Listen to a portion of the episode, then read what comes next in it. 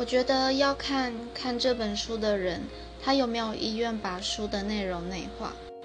因为大部分的人都是看过哦好励志哦然后呢没有然后了。如果想要改变自己的一生那可能就会必须做一些清单调整或者是写一些便利贴提醒自己。最重要的是你要有改变的意愿然后需要持之以恒。